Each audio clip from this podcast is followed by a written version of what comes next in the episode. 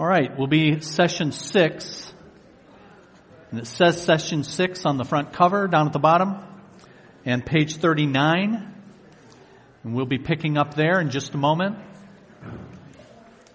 In our series, How to Be Good and Angry. But let me tell you what's coming up over the next few weeks in this uh, class. We have uh, just two more weeks after this one for our eight-week series on anger. And then uh, we will have on April the second and April the ninth, the first two Sundays of April, Doctor Combs will be teaching in here. And the first week, he's going to teach on uh, premillennialism. That is why we believe that there will be a literal kingdom and that Christ will return before that kingdom commences and he will reign in it. So he's going to talk about that. And the following week, he's going to talk about pre-tribulationalism. That is why we believe in the uh, pre-rapture of the church, pre before the tribulation, that the church will be removed and taken to heaven, and why we believe that, and the scriptural and theological support for that. So he's going to do those two issues on those two Sundays. And then uh, the following week is a- April sixteenth, and that's Easter, and we only have one service that day. We will not have Discovering God or Sunday school, just our worship service at eleven o'clock on Easter. The following week, the twenty-third of April, we'll start a new series in here, and that will be titled Anxious for Nothing, and that's going to be on the issue of worry. And I'm sure nobody here has an issue with that, but if you if you know a friend who does, then you should show up so that you can instruct them, okay? So that's what's uh, coming up. Today is our sixth of eight sessions in the How to Be Good and Angry course. Page thirty-nine of your notes. And you see up at the top there that this is section three. So this starts a, a new section. Today we're going to talk about how the anger that we are equipped by God to express can be so in a good way. Most of us are only familiar with uh, evil anger. Anger gone bad, but the title of this is that you can be good and angry. So now we want to see what good anger actually looks like. And the top of page thirty-nine, we say, let's take then the next step, digging into the good reasons to become good and angry. And where can we find an excellent uh, example? We looked last week at Winston Churchill and an episode in his life that gave us uh, a glimpse. But not he's, he was not a perfect example of that. Abraham Lincoln, we saw last week, but he too is not a perfect uh, example of that. But the one who is, is of course the Lord Jesus himself. And if you'll go down to under the, the wrath of God there, in the middle of that first paragraph, we say that uh, Jesus' anger is admirable and appropriate. It's not embarrassing or overblown. Jesus said in his matter-of-fact way, that there is only one who is good, the God portrayed in the Hebrew Bible, the first part of your Bible, the Old Testament. And so Jesus said that there's only one who is is good, and of course that is that is God. Now where did he say that? You notice that phrase, there is only one who is good, is in quotation marks. Uh, that's found in uh, Matthew chapter nineteen. It's found in Luke chapter eighteen. Both of them give the story of Jesus' encounter with the rich young ruler. And you may remember the rich young ruler came to Jesus, and in Matthew nineteen it says, he said to Jesus, "Good master, what good thing can I do to inherit eternal life?" And if you've ever gone to an evangelism class and they tell you how to sell the gospel to people and how to package it in sort of a slick way, Jesus would have failed all those classes. Because here's a guy, the rich young ruler, who comes and basically says, how can I be saved? And Jesus ends up sending this guy away, sorrowful. Now, do you remember the story? Good master, what good thing can I do to inherit eternal life? And Jesus says, why do you call me good?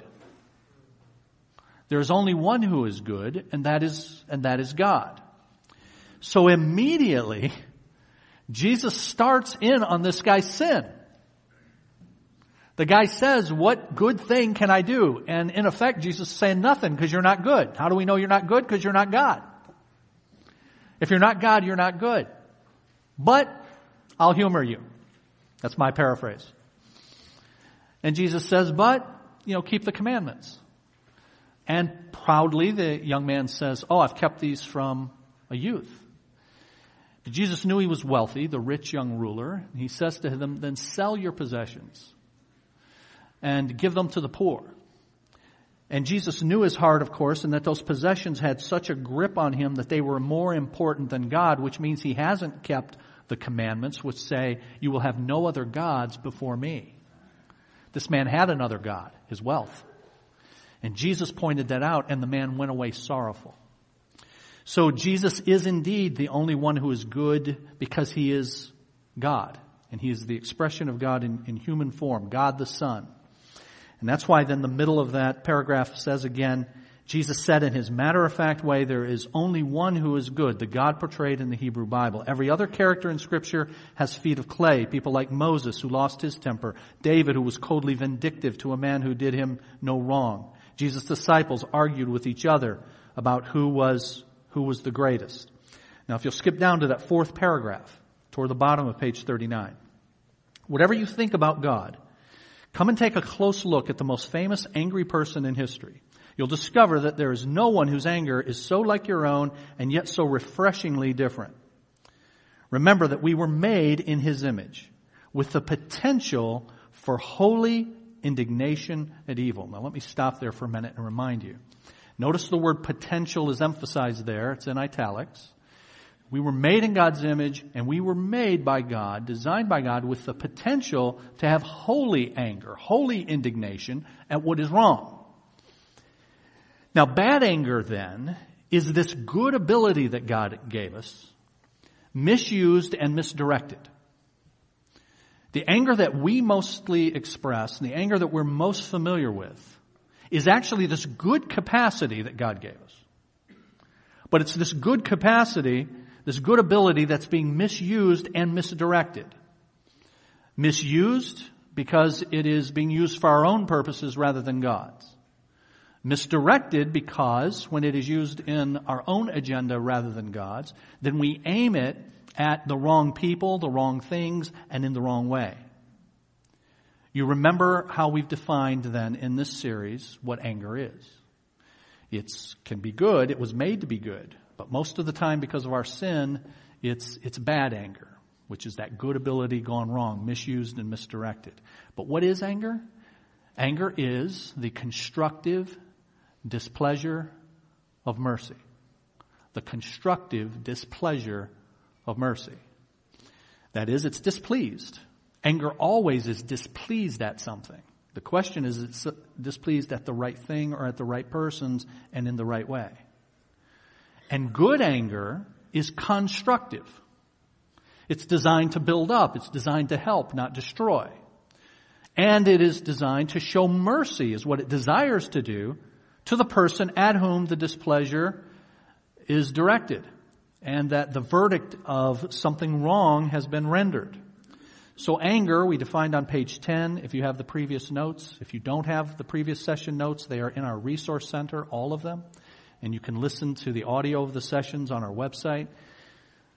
On page ten, we defined anger as the constructive displeasure of mercy. And that's as opposed to, though, now think about the opposite, what we normally do. The destructive displeasure, not of mercy, but of self-centeredness. So it is displeased. Both of them have that in common. There's someone or something that is not to our liking. But good anger is using it to build up. Evil anger uses it to tear down, dis- destroy. It's displeasure, but it destroys. And it is based upon, and the evaluation of what makes us displeased is based upon our own self-centeredness. So we are often wrong, angry at the wrong things, the wrong people, and then we express it in the wrong way. So if you look at that fourth paragraph again, whatever you currently think about God, come and take a look at the most famous angry person in history. You'll discover there's no one whose anger is so like your own and so refreshingly different. Remember, we were made in his image with the potential for holy indignation at evil. And however twisted and upside down our anger has become, the Lord lovingly intends to remake us into that very image. Now look at this last line. The remaking is actually far richer and more complex than the original making. Have you ever thought about that? I mean, God originally made us in his image. But he made he made Adam, he made Eve as a direct creation. There they were, fully made. Now he's in the process of remaking us in that image, but that remaking is now in the context of sin. So it's actually a marvelous thing that God is doing, an amazing thing that God is doing. As he takes people who are habitually going in the wrong direction, naturally inclined in that wrong direction, and he is redirecting our, our thoughts and our motivations and our values and our desires into what they were originally designed to, to be. So that next paragraph says our recreation, what God's doing in us now, is not simply as a pristine potential. What emerges slowly and imperfectly is seasoned and deepened by life experience. We learn the image of Christ out of the wreckage of our first-hand participation in evil. We grow in his image as our salvation in Christ gradually unfolds, as he gradually works out what he has begun. We learn in the midst of a continual baptism by fire, as it were, being called to live out that image in a world of wrongs as Christ himself did. And I just wanted to underscore that, friends, because you and I need to see what God is doing in our lives if we belong to him, if we have a relationship with Jesus Christ, that what he is doing is this marvelous thing. And he is actively engaged to finish what he has started. And he's working through all of your junk and all of my junk in order to produce the image of Jesus in us and what we were originally designed to be. Bottom of page thirty-nine, we can learn a great deal about ourselves and others by slowing down and taking an actual look at this thing termed the wrath of God. It's the clearest example of how to get good and angry and be patient, merciful, and generous at the same time. You're going to, though, have to discard prejudices and preconceptions. Many people, whether religious or irreligious, envision the God of the Bible as ill-tempered, exacting, and capricious, rather like us at our worst. Particularly in his Old Testament incarnation, he's supposedly a looming storm cloud of petty, harsh, vengeful wrath. Now, have you ever heard that? You ever thought that? You know, this guy in the Old Testament, who is that? I mean, we've got gentle Jesus, meek and mild in the New Testament, and you haven't read the whole New Testament if you think that. But that's what the image many people have. Gentle Jesus, meek and mild, and that's our guy. That's the guy we like. I mean, Christmas, a baby, I mean, all of it. It's just beautiful. But then you got this Old Testament God, and he's just ticked off all the time. And he's just ready to go off at any moment, at the slightest provocation. So uh, back in the day when I had a real job, and I was working at a computer firm out in Ann Arbor, the owner of the uh, company, Gail Jackson, used to come into the lunchroom and just sit and talk with us sometimes. And I got to have a number of spiritual discussions with Gail. She knew that I was going to seminary at the time, all of that. And that was always fascinating to people at these places I worked. Hey, there's this guy over there that's going to like a seminary. He wants to be a minister. And there would be people who would stop by. And just, it was like I was an exhibit in a zoo. And they would come to my cube and kind of look. I've heard about, I think he's a fundamentalist even. Like he believes the Bible, you know, he believes in the ark, he believes in Jonah, he believes all that stuff. And they would just kind of look like, I just wanted to see one with my own eyes. And there's Gail, and we're we're talking about these things. And I remember Gail saying to me one time, you know, isn't the, isn't the God in the Old Testament and Jesus in the New Testament, aren't they just completely different guys? And so then I had to explain to her, of course, no, that's not the case. But that was her impression. And many, many people have that impression. But it's not clear, next paragraph, what scripture such folk have been reading. The God, small g, they describe sounds uncannily like us. When anger goes sour, it's demanding, arbitrary, irritable, and judgmental. It sounds nothing like the person actually portrayed in the Bible. Jesus is portrayed as the explicit image of the God of the Old Testament. He is the I am come in the flesh. Generous mercies and just angers perfectly joined together. He's the most admired person in human history, and for good reason. He gets just as angry as the God whose character he expresses. And Jesus is the archetype of courageous, self-giving, tender love. When you consider how God describes himself in relation to anger, you will see why Jesus approach, Jesus' approach to anger is so much different than one that one comes naturally to us. So let's start here with the reminder of the fact that God is slow to anger and he's quick to show mercy. Psalm one forty-five, the Lord is gracious and merciful, slow to anger, and abounding in steadfast love. The Lord is good to all, and his mercy is over all that he has made. Now notice that phrase that I don't have italicized on purpose to emphasize it, slow to anger. It doesn't mean he's so easygoing or indifferent that he never gets upset. That same psalm goes on to say, all the wicked he will destroy. But God's anger follows a certain pattern. It is embedded in tangible goodness and mercy. It arises slowly. And when it arises, it is actually an aspect of his moral goodness. He attacks only what is truly evil. Let me stop there. You guys have heard me say several times throughout this series and then again today that anger gone wrong, bad anger, is us misusing and misdirecting this otherwise good capacity that God gave us. And I've said that we do that when, in our self-centeredness, we make this displeasure evaluation. We're displeased about something, but we're displeased about the wrong thing or about the wrong people. We make a false evaluation. Why? Because it's motivated out of our self-centeredness. And here what's being said is that God can be and always is only good and angry. And first, that's because he only attacks what is truly evil. So the first step for you and for me, if we're going to be good and angry, is that we need to reevaluate our evaluations. We are displeased. Good anger is displeased and bad anger is displeased. But they're displeased at different things and for different reasons. So we've got to reevaluate our evaluation, what it is that makes us displeased. And the truth is, most of the time, what makes you displeased, what makes me displeased, is my self-centered stuff. I don't like the way it's going because it's impacting me in some sort of inconvenient or negative way. And then I carry that around with me. It's the way my life is going, so I'm mad at my life. And I carry that around with me. And I don't like my job, and unfortunately, I actually have to go to my job, which means I have to drive to it. Which means I got to be out there with other idiots who think it's okay for them to be driving to work at the same time as me. So I'm carrying around my anger at life, my displeasure at life, my evaluation of my life. I've gotten a raw deal. I'm not treated right. I've had to get in my car and I got to drive with these other people.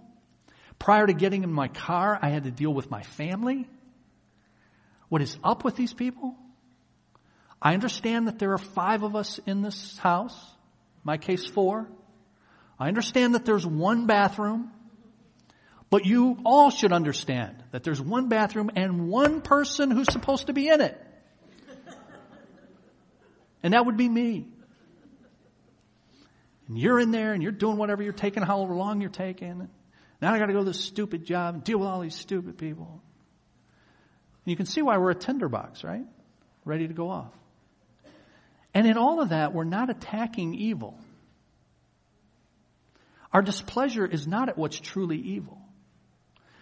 The first and most basic reason that God is always good in his anger is because he only attacks what is truly evil. And I've said this a few times, but it is central to you and me getting this.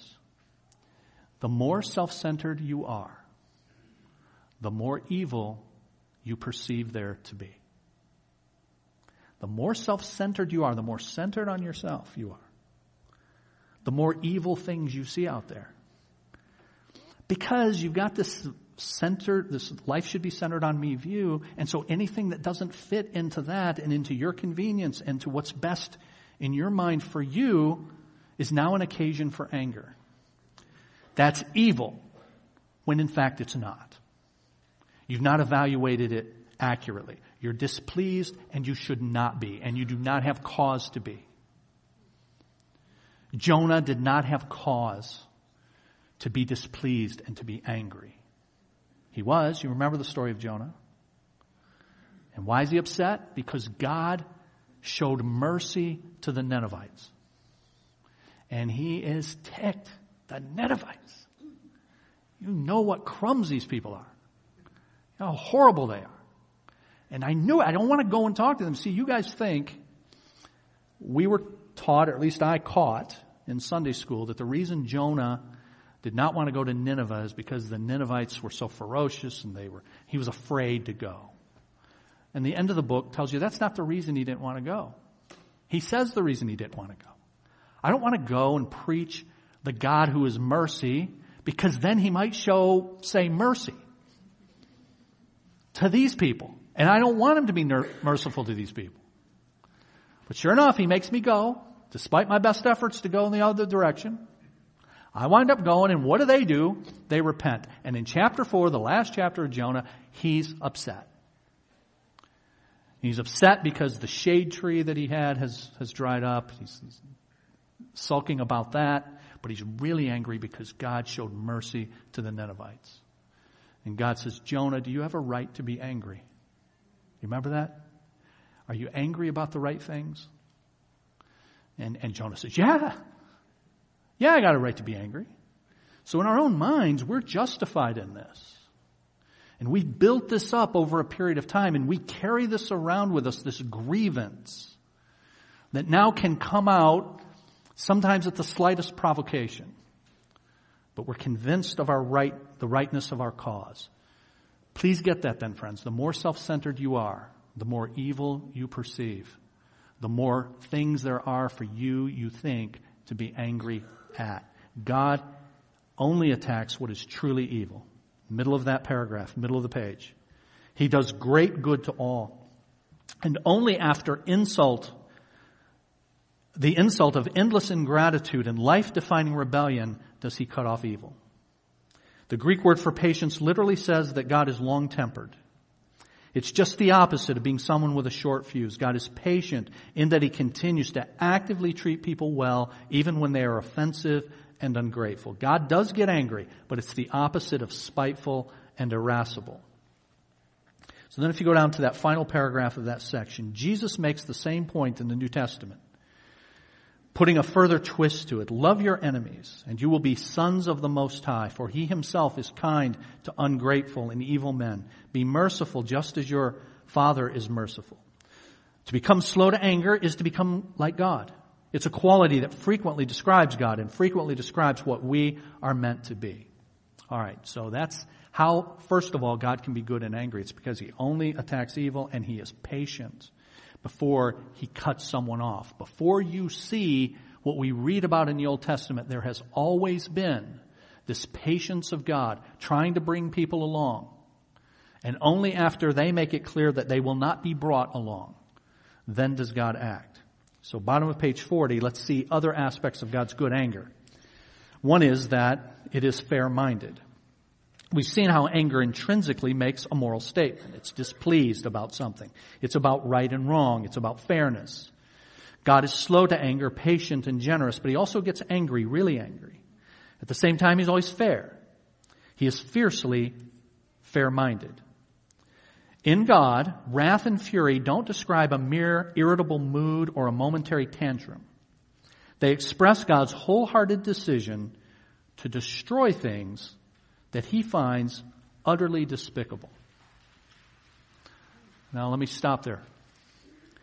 It's God's wholehearted decision to destroy things that he finds utterly despicable.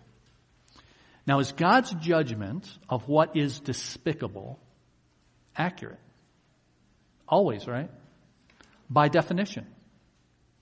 We don't know what despicable is apart from God. God is the one who defines what is right and wrong. He is the standard of right and wrong.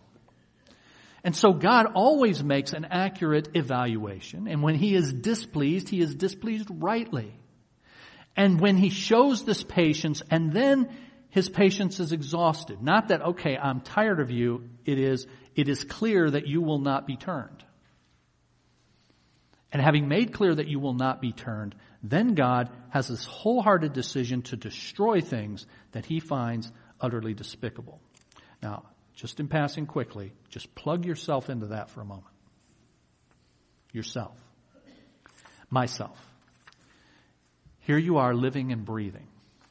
Here I am living and breathing. God has not destroyed me, and he has not destroyed you.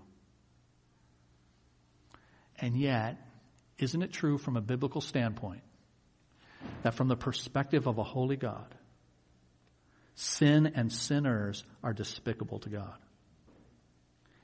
That he could fairly destroy you and destroy me. So I just want you to park on that for a moment. The only time he destroys people, he's always fair. The only time he destroys things and people is when it has become clear that there will be no change. He is patient with them. But then you need to ask the question, then why didn't he destroy me?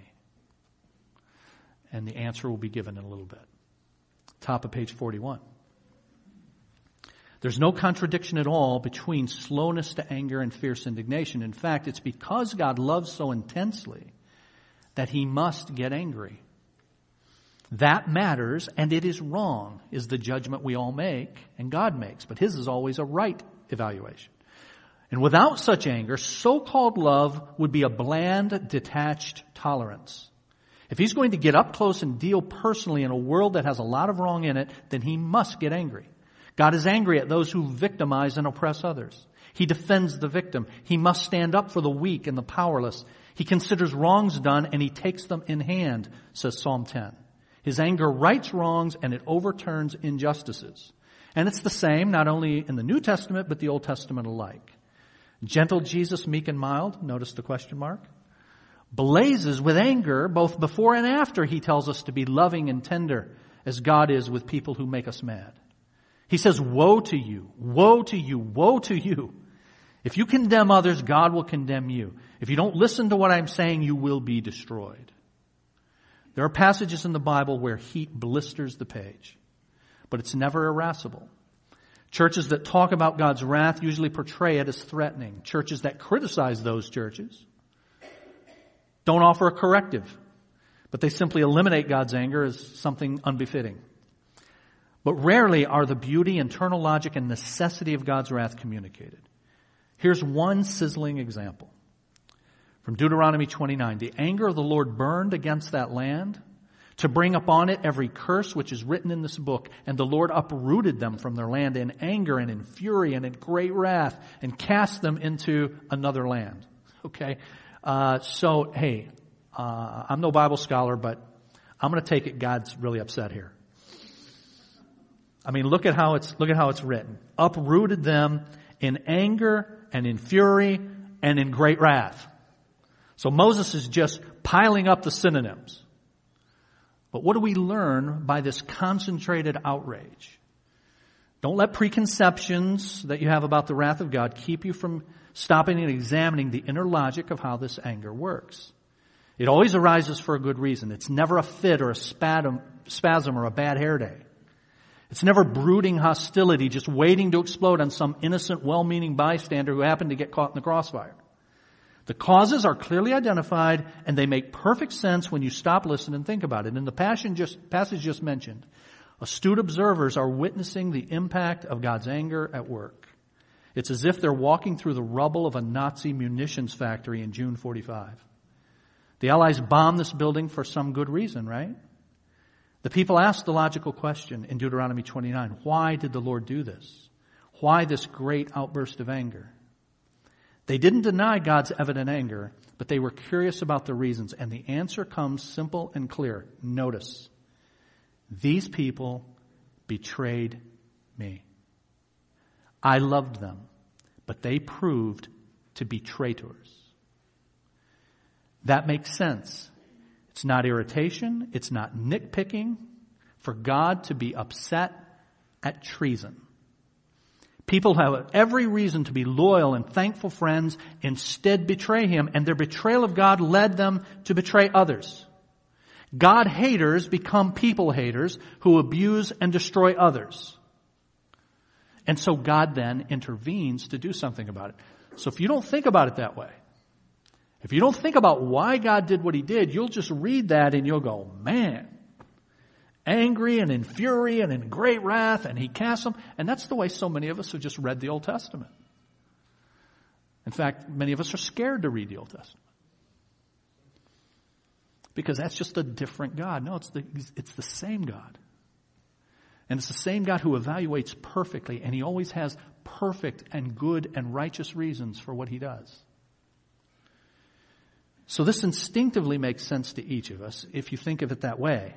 As you grasp it, the wrath of God seems not only logical but right. You'll become clearer in thinking about your own anger too. If he's good, then how could God not get angry at things that are just plain wrong? So consider the following examples of things that elicit righteous anger in order to get a feeling for the inner logic of God's anger.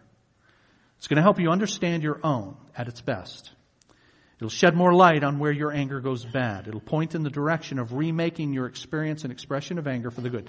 So these are all bullet-pointed things that it is righteous to be angry at, to be displeased. You're making an accurate evaluation if these things happen. Betrayal and treason.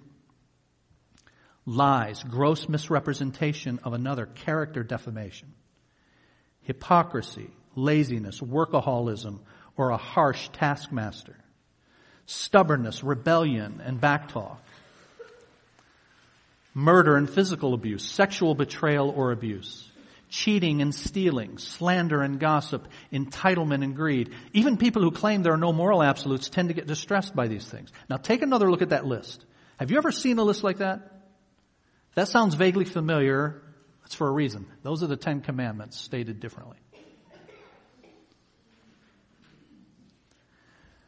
Here are the ten. You shall have no other gods except me. Don't betray, no betrayal. Don't worship lies and self-serving fictions. That is, there'll be no idolatrous substitutes for the real thing. You shall not take the Lord's name in vain, mouthing God talk while living a life of pretense and contradiction. That's hypocrisy. And that's actually the core meaning. Profanity and cursing are secondary applications. You know, you shall rest on the, the Sabbath. Your life needs a rhythm of hard work and true rest to evidence trust in God as your provider and bring joy to the weary. Honor your father and your mother rather than rebelling.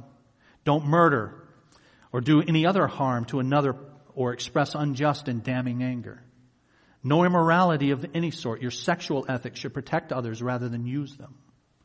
Don't steal in any way, shape, or form. Don't lie or speak evil of others, bearing false witness. Don't organize your life around covetousness. I want, I want, I want. Those are all the things that we were just talking about in all those bullet points. They're the Ten Commandments. These things that arouse anger in anyone with a conscience are simply the familiar Ten Commandments, paraphrased a bit and adapted to our everyday experiences. When your anger is justly aroused, it operates along the lines of those Ten Commandments. Like God, you're displeased at betrayals of love, of selfishness, backstabbing, hypocrisy. All those things that anger you, anger God as well. More to the point, get this sentence. The reason these things anger you is because they anger God. Remember, you were made to get angry at the right stuff. And when you're angry at those things, you're angry at the right stuff.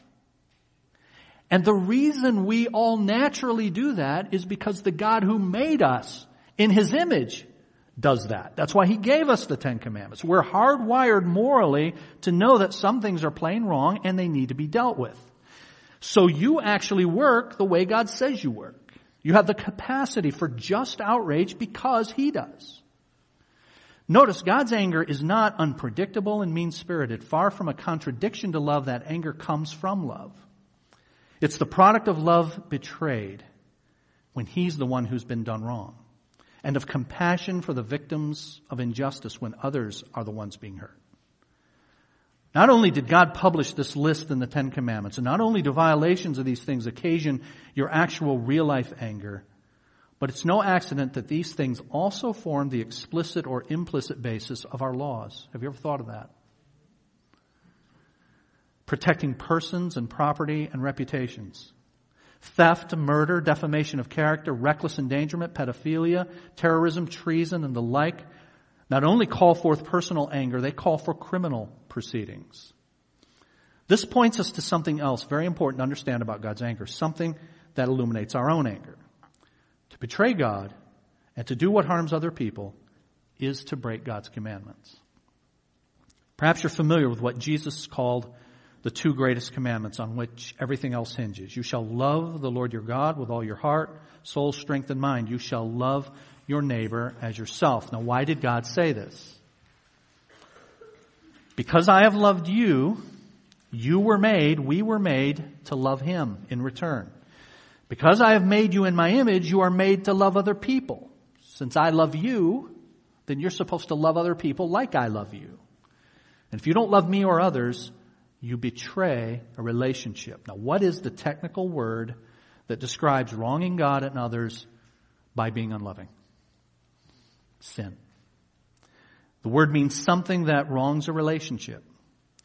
It's different from a mistake or an error or a failing. It describes a relational betrayal, not just a personal failing. Sin means to wrong God by betray, betraying love for him. Sin means to wrong other people by violating love for them. The things that naturally most outrage you, those things that most universally upset human beings everywhere, and the very things the Bible lab- labels sin. We aren't often taught that sin is what you ought to get upset about because it's what God always gets upset about. You can see how far then we've come from this bizarre notion of a prying, tyrannical God who requires us to give up all freedom, submit to just his whims, his whims, who fills us with guilt for no good reason and then punishes us mercilessly. There are people in church right now, all over the country and the world, who think that about God. But the God portrayed in the Bible is no killjoy. Look at the next paragraph. After that, God is slow to anger and full of undeserved kindnesses. He's like a parent who hangs in there, persistently loving a wayward child. He gets angry, really angry, but at true evils. He shows further spectacular kindnesses to people willing to deal with what's wrong. So here we've already looked at two of the most unpopular and misunderstood concepts in the world, the wrath of God and sin. But now hopefully these things can begin to serve you in fresh ways because they're extremely important things. And now let's look at that next subsection. God shows his love for his people through four expressions of his anger. Many people view God as infinitely malleable, someone, something to whom each of us is free to attach our own opinions as if God's character were decided from the bottom up. Now, do you see what's saying there?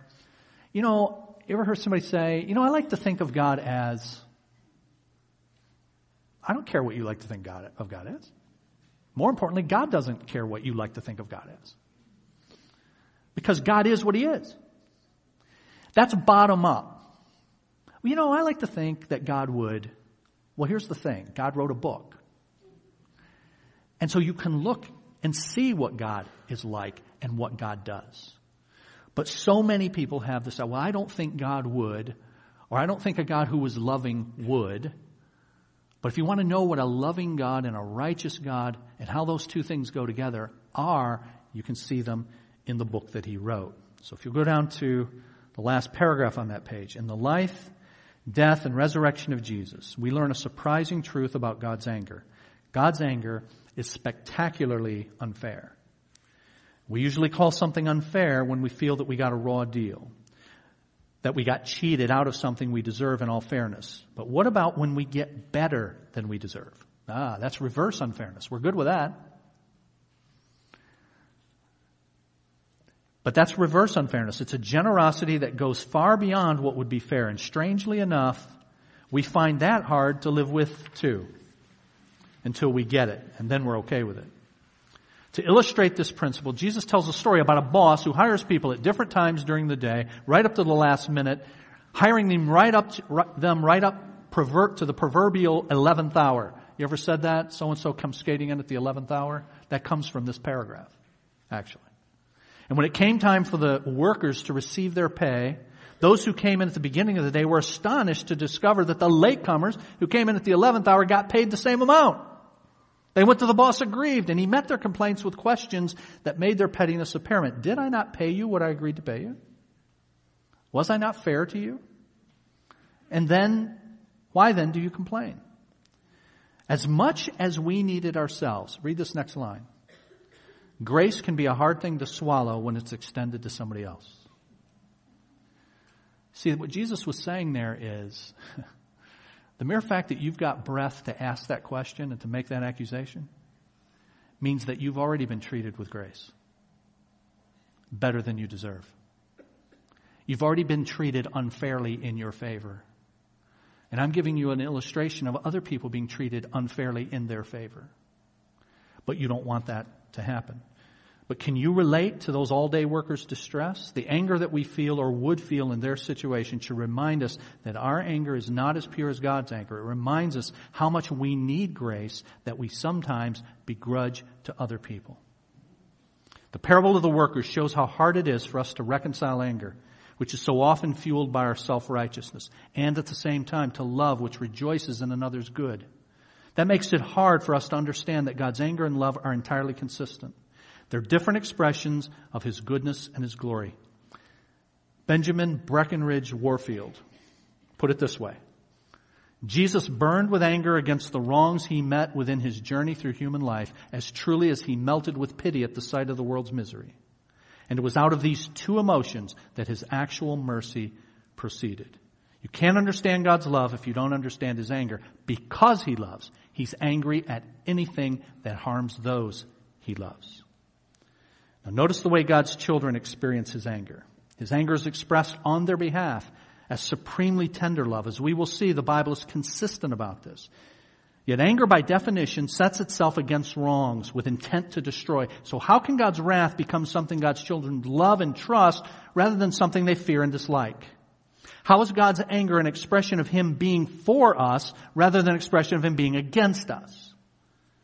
The good news of the gospel is always presented in terms of how love and anger come to be resolved. God shows His love for His people through four expressions of His anger. I want to go through these quickly in our remaining couple of minutes. Make an application. If you have to leave, I'll just call you out when you step up. But here they are. First, in love, the anger that your sin deserves fell on Jesus, not on you. Do you understand then that that's the wrath of God being poured out? That's the anger of God being poured out, focused with all its ferocity upon not you who deserved it, but on Jesus who did not deserve it. That's God's love and anger together on the cross. Second, in love, God's anger works to disarm the power of your sin.